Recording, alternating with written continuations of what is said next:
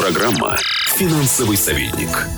Сегодня поговорим про плохие и хорошие сделки с точки зрения налогового и гражданского законодательства. Ирина Егемовских, директор аудиторской группы «Капитал» и аутсорсингового центра «Основа Капитал».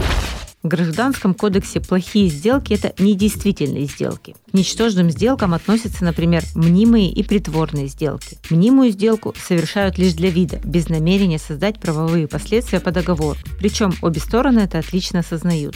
Например, компании грозит банкротство, и она переписывает часть своих активов на другое лицо. Имущество при этом реально никуда не переходит. Притворная сделка – это сделка, которая совершается с целью прикрыть другую сделку, в том числе сделку на других условиях. Например, заключен договор комиссии вместо фактического договора поставки. Или договор купли-продажи имущества заключен на 500 тысяч рублей, а фактически имущество продано за 1 миллион. Притворная сделка отличается от мнимой тем, что стороны вступают в правоотношения, но не те, которые которые должны возникнуть на основании документального оформления договора. Притворные сделки тоже являются недействительными или ничтожными с позиции Гражданского кодекса. Также ничтожными будут признаны сделки, заключенные с лицом, признанным недееспособным или лицом, не достигшим 14-летнего возраста. В налоговом кодексе такого определения недействительных сделок нет. Однако можно выделить случаи, когда сделка будет считаться неправильной. К ним относятся и мнимые, и притворные сделки, о которых говорится в Гражданском кодексе, а также сделки, которые не дают налогоплательщику прав на уменьшение налоговых обязательств.